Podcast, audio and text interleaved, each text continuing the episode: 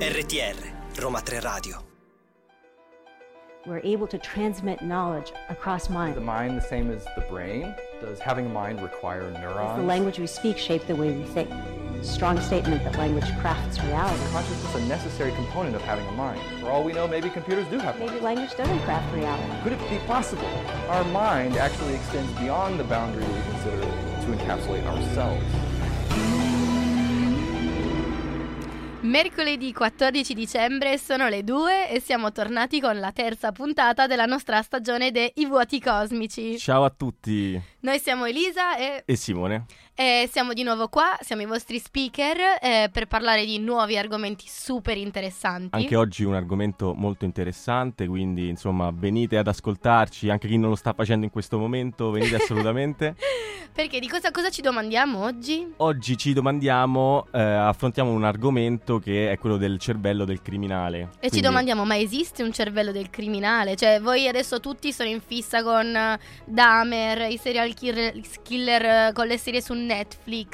E noi ci chiediamo, ma hanno qualche deformazione o qualche alterazione del cervello che effettivamente porta a far sì che loro siano dei criminali? Sì, e avremo un ospite anche in questa puntata molto importante. Non lo maggior sveliamo, non ragione- lo sveliamo. Non lo svegliamo, però lo annunciamo.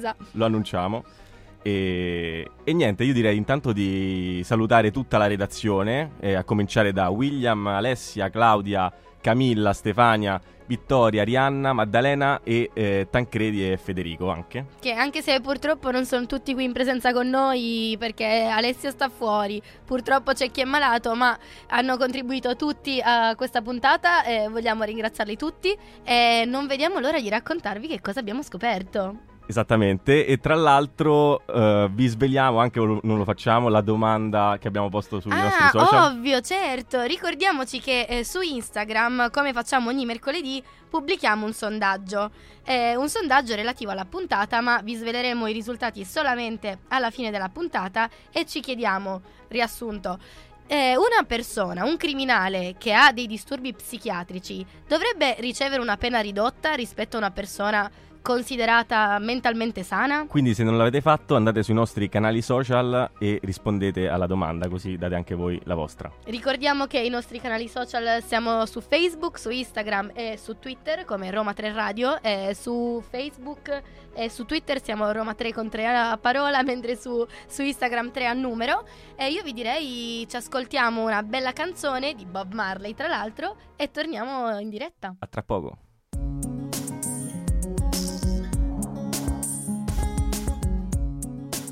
RTR Roma 3 Radio 14.08 ed eccoci a parlare del- della prima notizia eh, dei voti cosmici. Eh, in particolare parliamo di casi di attualità ed entriamo adesso quindi nel vivo della questione. Ci rifacciamo adesso al 2007 in cui in Italia c'è stato un caso, il primo, che ha fatto poi il giro del mondo per una particolarità del tutto nuova. Qual era? Le neuroscienze in questo caso sono state determinanti per stabilire la condanna dell'imputato. Che cosa è successo esattamente? Allora si tratta di un omicidio in cui il colpevole è stato condannato a una pena ridotta perché venne considerato semi-infermo da una perizia psichiatrica che possiamo considerare tradizionale, che quindi consisteva in colloqui, in test. Poi seguì un nuovo giudizio in appello che verteva intorno alla capacità di intendere e di volere del condannato, ma, ma sono qui che sono entrate in gioco le neuroscienze. Infatti, i due periti hanno abbandonato la tradizionale metodologia psichiatrica e hanno invece fatto uso di categorie concettuali e metodi di indagine che sono propri delle discipline neuroscientifiche. E non è finita qui, perché vi presentiamo anche un altro caso eclatante che risale al 2011 ed è quello di Stefania Albertani. Stefania è una donna di 28 anni che aveva ucciso la sorella e pianificava di uccidere madre e padre. Le venne concessa la parziale infermità mentale sulla base di un'accurata perizia che comprendeva anche alcune tecniche neuroscientifiche. Questa perizia, tra l'altro, era stata redatta da Giuseppe Sartori, psicologo ed esperto di neuropsicologia clinica dell'Università di Padova, e Pietro Pertri- eh, Pietrini, psichiatra, docente di biochimica a Pisa, esperto di genetica comportamentale. Il fatto è, è che erano gli stessi periti del caso del, del 2007. Ad Albertani eh, erano propriamente state riconosciute delle alterazioni nella zona del cervello che regola le azioni aggressive e anche dei fattori genetici che indicano un maggior rischio di comportamento impulsivo, aggressivo e violento anche. Quindi queste tecniche sono state sicuramente passate inosservate, anzi sono, cioè, sono state parecchio dibattute anche, anche all'estero. Sicur- siccome questo caso è super interessante, noi non possiamo approfondirlo troppo, ma ci sono delle caratteristiche che secondo me interesserebbero a chiunque, noi vi rimandiamo alle nostre storie dove pubblicheremo il link a degli articoli che vi spiegano esattamente cosa è successo e quali fossero esattamente le particolarità di questi criminali di cui vi stiamo, vi stiamo parlando. Arriviamo adesso invece al 2016, che è il caso più recente, uno dei casi più recenti, ed è quello di Manuel Foffo. Questo caso però è un po' diverso dagli altri di cui vi abbiamo par- parlato per quanto riguarda l'esito. Infatti a Manuel Foffo gli vennero sì trovate delle anomari- anomalie neuroanatomiche strutturali nel cervello, ma queste dipendevano dal consumo cronico di alcol e di cocaina che lui aveva consumato in età di sviluppo del cervello, quindi tra i 15 e i 29 anni. Alla fine del processo i giudici invece stabilirono che le alterazioni neurobiologiche irreversibili che possedeva Manuel non incidevano in realtà sulla sua capacità di intendere e volere, per cui le neuroscienze sì hanno contribuito a questo processo ma eh, non hanno determinato un esito eh, particolare come per i processi di cui abbiamo parlato prima. Sì, però appunto, esatto, nei, nei processi di prima eh, sono stati invece determinanti. Quindi esatto, insomma sono hanno notizie, cambiato la situazione. Sono notizie che hanno fatto molto scalpore e proprio per questo motivo eh, ve ne parliamo. Sempre per rifarci appunto eh, nel capire appunto se eh, eh, questi atti che vengono commessi, se sono determinati da fattori genetici, talvolta anche eh, anatomici, eh, appunto eh, se, se, questo deve essere una colpa. E quindi, questa è la domanda che, che, vi, eh, che vi, proponiamo noi. E, ehm, tutti la... questi casi, infatti, ci hanno portato a farci due domande particolari. Esatto, cioè è stato quindi identificato un cervello del criminale, possiamo metterla un po' così, e che peso hanno le neuroscienze in campo giuridico adesso? Approfondiamo il resto della questione nel resto della puntata. A tra poco.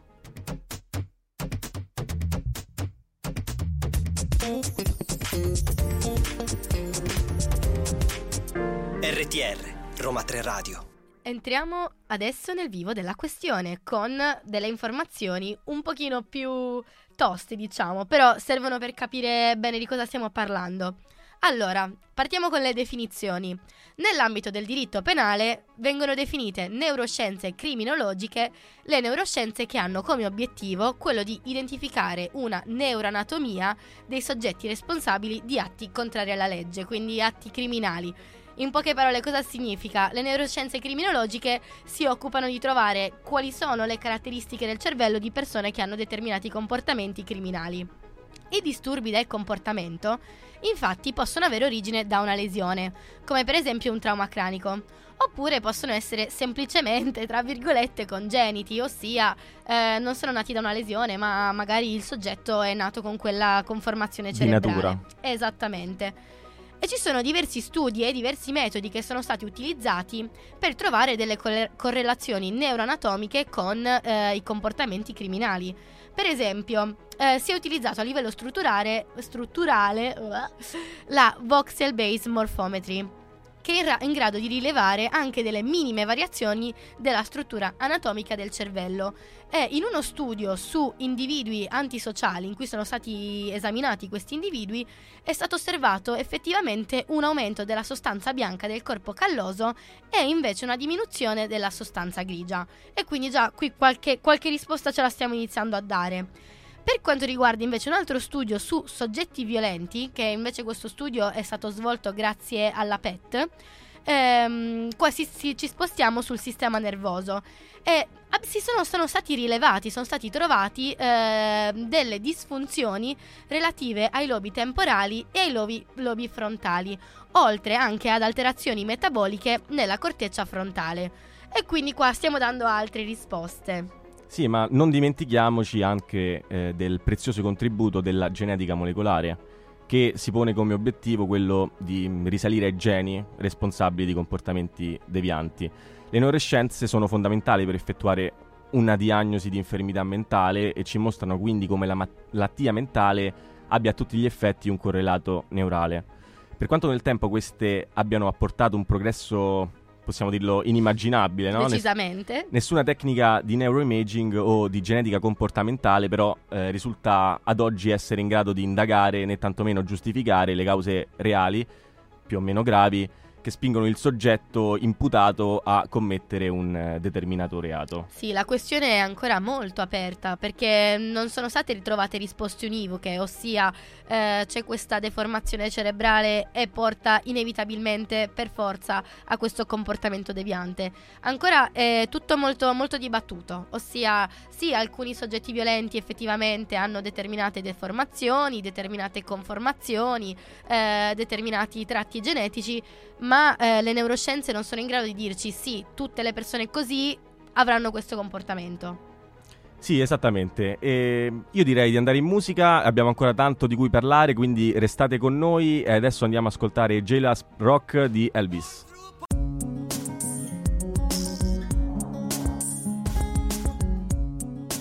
RTR Roma 3 Radio Sono le 14.21 e noi torniamo con i vuoti cosmici a parlarvi del cervello del criminale. In particolare parliamo sempre di neuroscienze e ehm, riguardo appunto le neuroscienze forensi di cui abbiamo appena parlato, sono da un punto di vista neuroetico strettamente connesse con la si- cosiddetta neuroscienza del libero arbitrio, ovvero un filone di ricerca che tenta di indagare le componenti psichiche del libero arbitrio, ad esempio intenzioni, coscienze di azioni, no?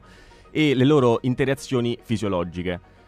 In quest'ambito è importante ricordare la cognizione sociale, che si occupa di individu- individuare i correlati neurali di quelle funzioni psichiche che consentono ad un individuo di avere un comportamento adeguato al contesto di interazione, anche da un punto di vista morale.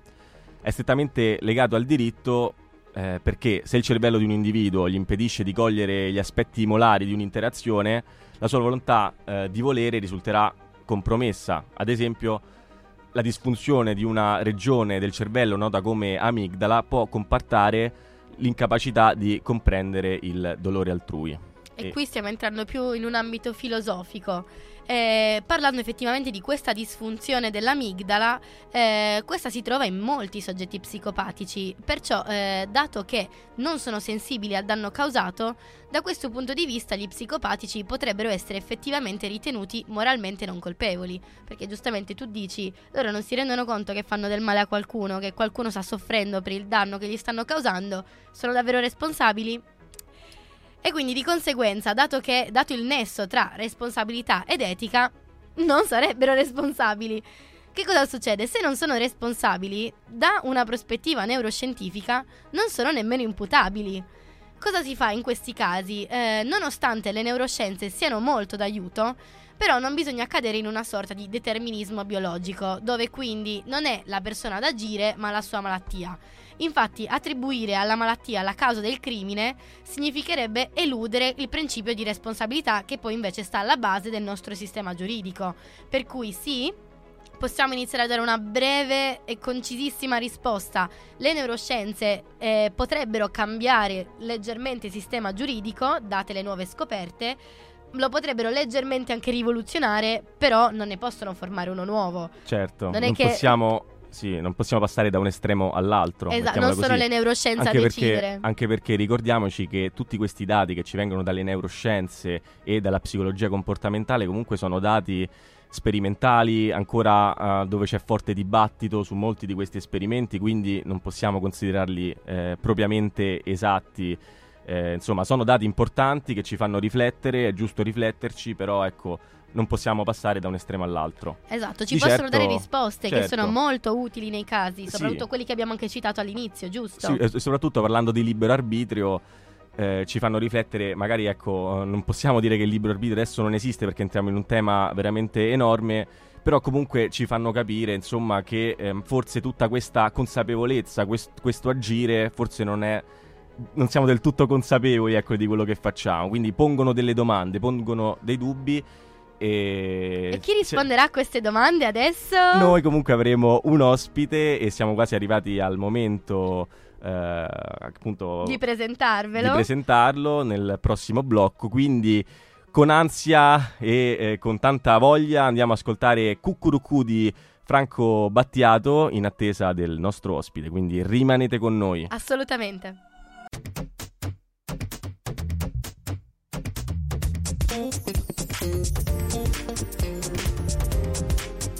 RTR, Roma 3 Radio. Bentornati ai Vuoti Cosmici ed è arrivato il momento più atteso di tutta la puntata perché abbiamo finalmente l'onore di presentarvi un, ospice, un ospite eh, illustre che mh, mm, potrà risolvere tanti dei nostri dubbi. Si tratta del professore Andrea Lavazza, che è un neuroeticista e filosofo morale, docente di neuroetica all'Università di Milano e all'Università di Pavia, nonché anche autore insieme a Luca San Micheli del libro Il delitto del cervello, la mente tra scienza e diritto. Buon pomeriggio, professore. Buon pomeriggio. Ci sente? Buon pomeriggio, grazie. Allora, siamo onorati di averla qui con noi, grazie mille per uh, Grazie aver... per la disponibilità. Decisamente. Eh, vorremmo entrare direttamente nel vivo della questione, se per lei va bene. Certo. Vogliamo partire con una riflessione eh, eh, riguardo appunto a oggi che la ricerca neuroscientifica ha messo in discussione l'immagine di essere umano adottata dal diritto, quella cioè di persona libera, razionale, consapevole e padrona talvolta delle proprie azioni. Quindi ecco, eh, quali sono le ricadute sul piano giuridico, filosofico e sociale?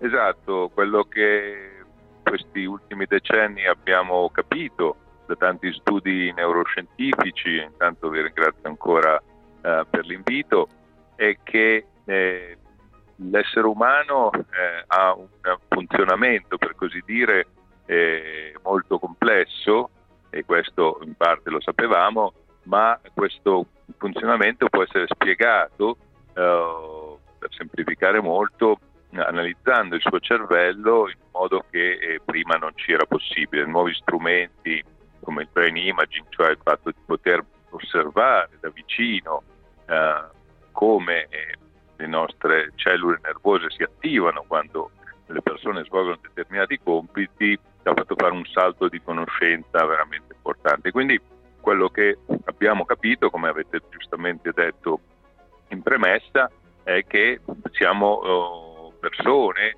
eh, molto più soggette alle influenze delle emozioni di quanto ritenevamo, siamo persone più esposte ai condizionamenti dell'ambiente anche se non ce ne rendiamo conto. Quindi tutto questo può avere delle ricadute importanti sia su come noi ci pensiamo in quanto esseri umani, in quanto individui che interagiscono con i propri simili, ma anche in ambito strettamente eh, giuridico. Infatti si parla di neurodiritto in qualche modo perché questo significa un avvicinamento delle categorie giuridiche a queste nuove conoscenze e viceversa.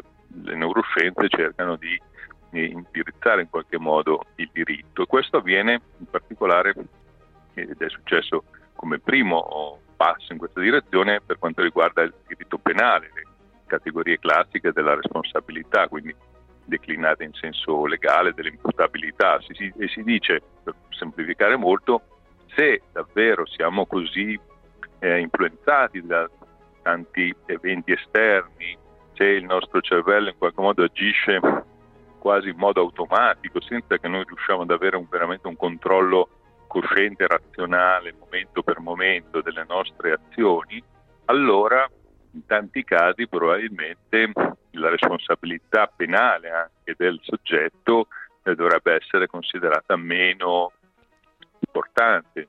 Dovremmo forse dare più spazio a delle attenuanti nel processo. Questo è ovviamente un primissimo passo che poi potrebbe portarci a considerazioni anche di portata maggiore. Professore, eh, noi abbiamo tantissime questioni ancora da porle, proprio entrando nel vivo della questione del sistema giuridico e dell'agire criminale, per cui le chiediamo una breve attesa, ci ascoltiamo una canzone e dopo torniamo in diretta con lei. Ben volentieri. Grazie. A tra poco allora. Grazie.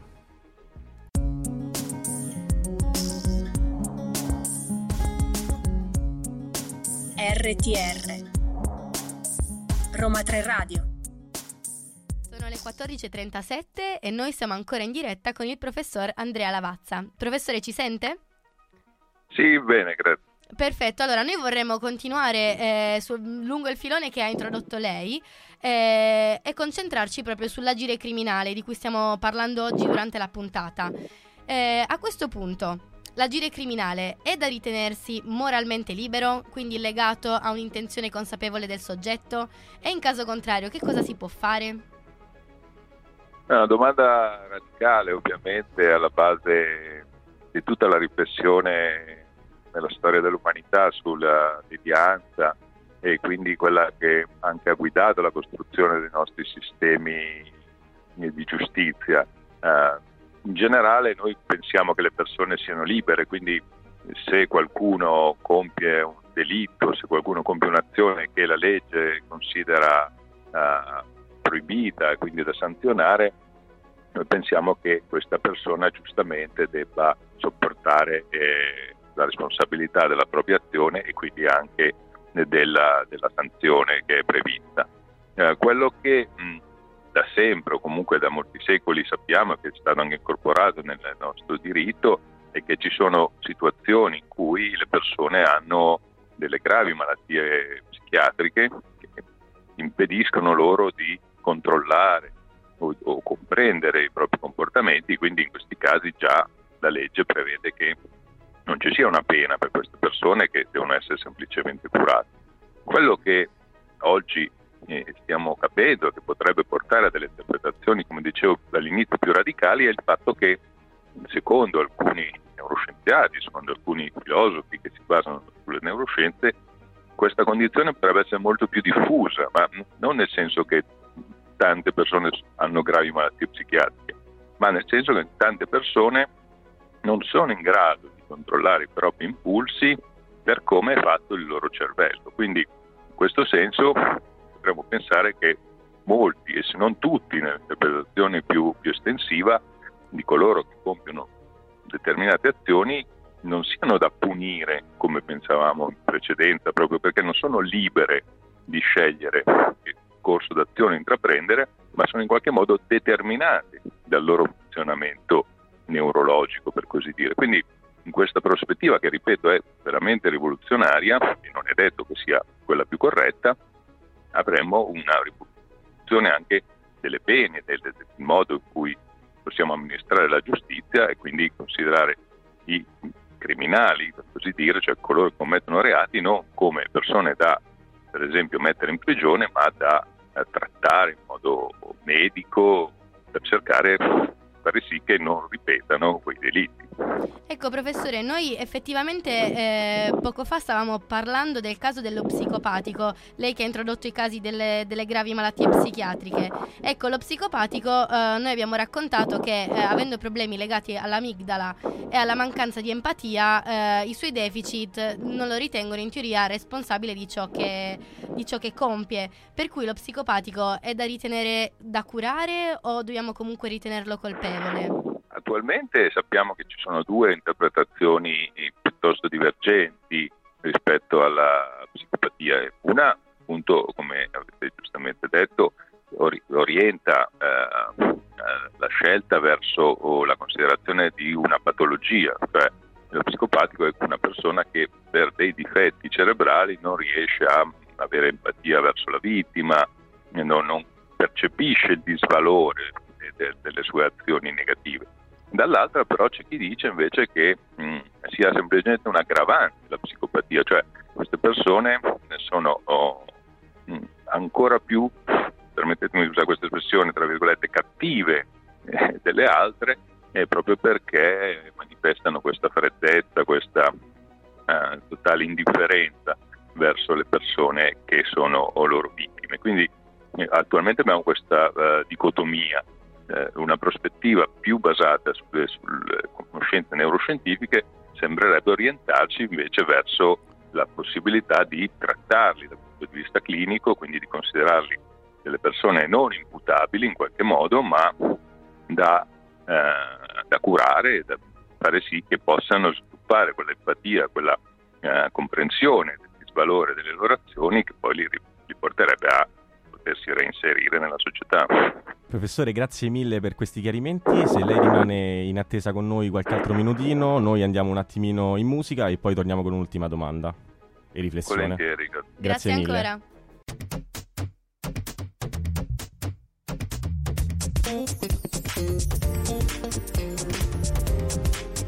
RTR, Roma 3 Radio. 14.45, bentornati qui ai Vuoti Cosmici. Noi siamo ancora con il professor Andrea Lavazza. Professore, ci sente? Sì, bene, grazie. Ok. Eh, professore, grazie ancora per questi chiarimenti. Vogliamo approfondire un'ultima questione. Eh, dal momento che, come anche ha spiegato lei, eh, alla luce delle nuove ricerche decadono, decadono i concetti di merito e responsabilità che sono fonda- alle fondamenta del retributivismo, volevamo chiederle se eh, possiamo ritenere più giusto seguire le norme di un'etica conseguenzialistica, in cui non è tanto importante chi sia davvero colpevole o innocente, quanto piuttosto gli effetti che sono legati alle sanzioni. Certo, ma innanzitutto io direi che non so, personalmente io, ma in generale forse è prematuro dire che cadono eh, completamente i concetti di, di merito, di responsabilità. Abbiamo delle evidenze scientifiche che ci fanno dire che le persone in molte occasioni sono meno libere di quello che noi riteniamo e questo è importante da tenere in considerazione.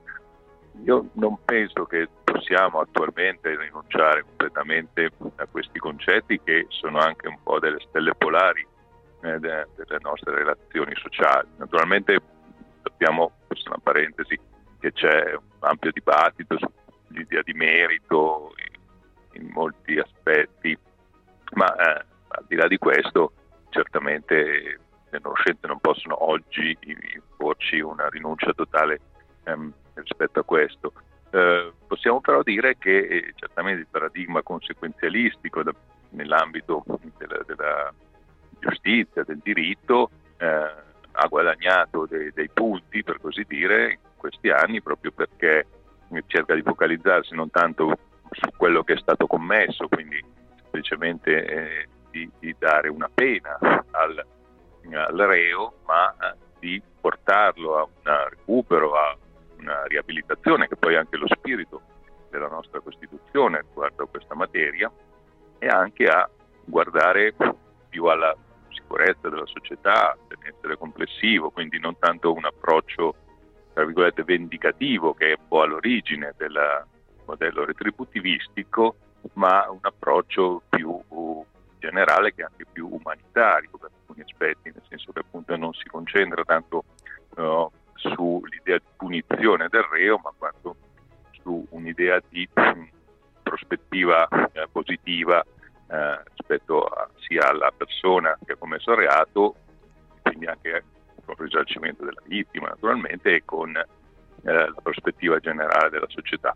Un equilibrio difficile da trovare, come sappiamo anche per quello che accade oggi nel nostro sistema penale, che è un po' misto, come viene detto, cioè un po' retributivistico perché le pene ci sono, il carcere c'è, ma anche orientato appunto in senso conseguenzialista al recupero del, del condannato ed è difficile trovare un, un giusto equilibrio. Quindi, secondo lei, ultima domanda, eh, sarebbe possibile integrare tutte queste nuove scoperte di cui abbiamo parlato fino ad adesso per migliorare il sistema giudiziario attuale, però senza sconvolgerlo del tutto? E questo dovrebbe essere un po' l'auspicio allo stato delle conoscenze. Non possiamo escludere che in futuro saremo in grado di mh, individuare ancora con più precisione potenziali cause eh, cerebrali dei nostri comportamenti. Allo stato non, è così, quindi dobbiamo essere cauti, dobbiamo cadere in determinismo dire, cerebrale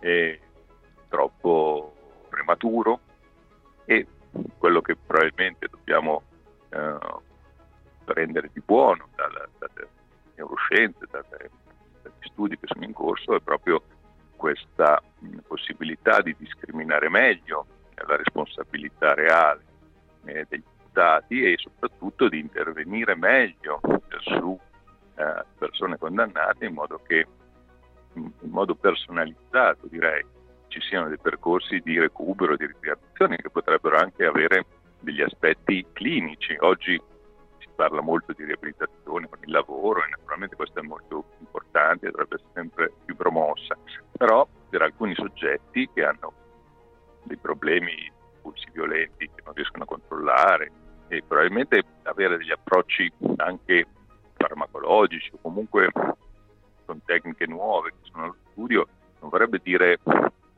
costringerli a dei trattamenti contro la loro volontà, ma aiutarli a potersi meglio reinserire nella società, quindi non avere paura di alcuni interventi medici che siano però ovviamente svolti con la massima tutela della dignità e dell'autonomia degli individui. Professore, noi la ringraziamo tantissimo per eh, aver eh, risposto a tanti dubbi che effettivamente stavamo sollevando. Grazie molte. Eh, grazie ancora per aver partecipato. Grazie e, della disponibilità, eh, soprattutto anche. E per le parole che effettivamente sono raggiungibili sia da chi studia a chi studia la materia che anche chi magari ha le prime armi e non sa esattamente di cosa stiamo parlando. Quindi grazie ancora, professore. Grazie molto a voi, grazie per l'invito. Grazie. A risentirci. A presto. A presto.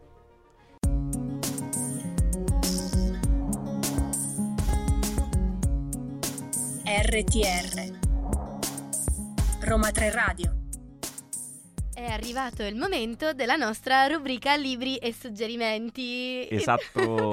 Il nostro momen- non è il nostro momento preferito perché abbiamo appena intervistato il professor Lavazza per cui eh, non possiamo superarlo quel momento. Beh, diciamo è il momento preferito di chi gli è piaciuta molto la puntata. Esatto, esatto, per approfondire tutte le questioni che abbiamo presentato oggi. Come iniziamo, Simo?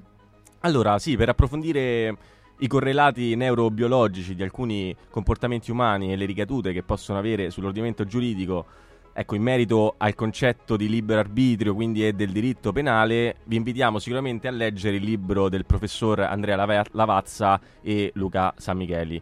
Eh, il libro è Il delitto del cervello, la mente tra scienza e, e diritto, pubblicato da eh, Codice.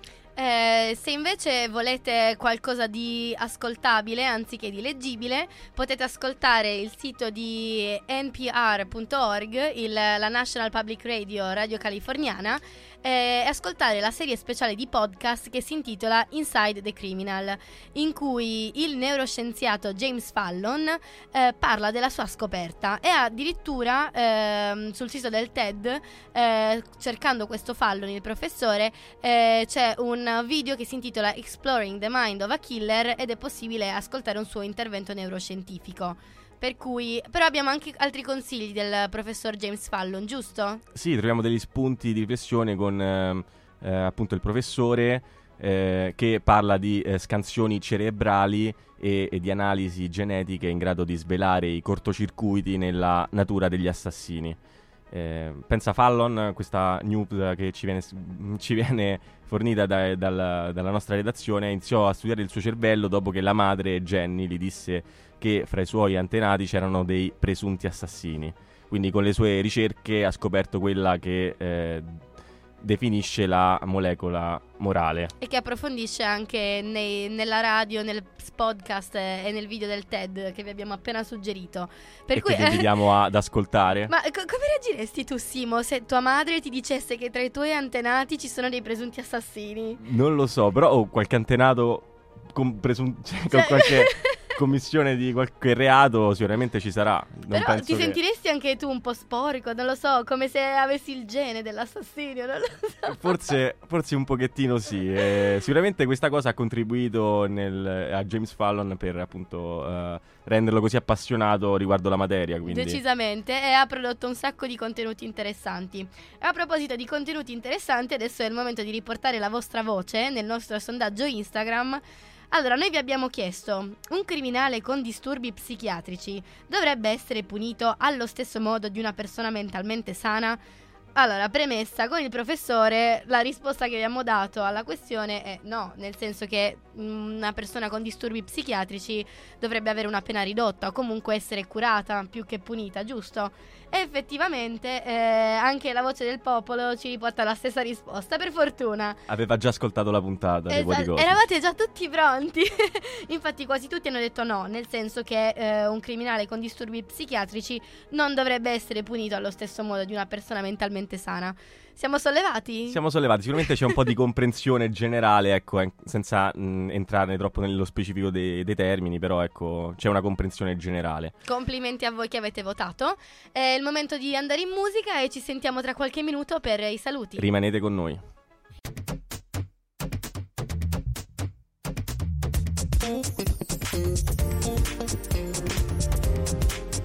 RTR, Roma 3 Radio. 15.01 e siamo arrivati alla fine della puntata, siamo arrivati al momento dei saluti. È il momento di salutarci. Anche oggi abbiamo affrontato un altro argomento super interessante con eh, un ospite d'eccezione. Eh, speriamo che la puntata vi sia piaciuta. Eh, noi vogliamo ringraziare, oltre al professor Lavazza, che ci ha dato delle risposte speciali davvero pregnanti di significato a- a- per la nostra puntata, ringraziamo anche tutti i nostri collaboratori della redazione, giusto? Certo, quindi William, Alessia, Claudia, la nostra regista Camilla, Stefania, Vittoria, Rianna, Maddalena e eh, Tancredi e Federico. Io ringrazio anche te, Che Simo. ancora non si sono fatti vedere Tancredi e Federico, però li ringraziamo. E io ringrazio te, Elisa, sì, ti ho, ti ho sentita. Ti ho sentita. Ok, saluti gone wrong, proprio ci hai distrutto. Sì. Ne vogliamo approfittare prima di ricordarvi i nostri canali social per fare un piccolo appello. Eh, vi ricordiamo che nella, nella nostra facoltà di scienze cognitive della comunicazione e dell'azione c'è un laboratorio chiamato Cosmic Lab, che è diretto dal professor Francesco Ferretti e che si occupa dello studio dei fondamenti cognitivi e neurali del linguaggio, della comunicazione e dell'interazione sociale. Ecco, il laboratorio è alla ricerca di volontari e volontarie per mm, esperimenti con l'elettroencefalogramma. Allora, per eh, tutti quelli dubbiosi, l'e- l'elettroencefalogramma è una macchina del tutto innocua e non invasiva, semplicemente registra l'attività cerebrale durante lo svolgimento di alcuni compiti. Guardi, io l'ho fatto, Simo, non so se l'hai fatto anche tu. L'ho fatto anche io, anche più di uno, e quindi insomma non è assolutamente. Non, non reca assolutamente alcun tipo di danno. Ah, al massimo vi bagnate un pochino i capelli. Ed è anzi molto, è anche molto importante perché in questo momento c'è bisogno di, di partecipanti, eh, eh, quindi insomma per chiunque il comitato etico ha messo delle restrizioni molto forti al, al gruppo di ricerca, quindi eh, è importante che chiunque abbia già sostenuto esami eh, con loro possa partecipare. Ok, per, per partecipare o chiedere informazioni potete contattare valentina.deriu-uniroma3.it che vi dirà ciò di- tutto ciò di cui avete bisogno. Sì, Ricordiamo che noi eh, ci trovate su Facebook, su Instagram e su Twitter come Roma 3 Radio. E ci Su potete- Instagram Roma 3 Radio con il 3 a numero. Esatto, e ci potete ascoltare in diretta tutti i giorni su radio.uniroma3.it. Noi quando ci rivediamo, Simo?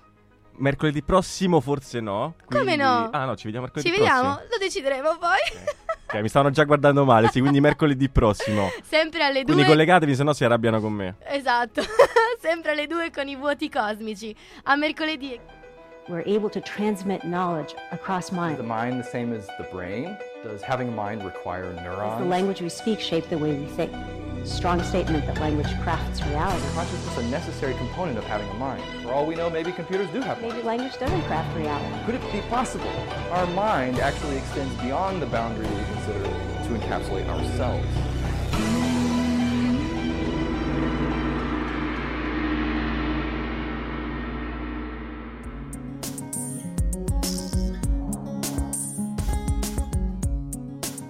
RTR Roma 3 Radio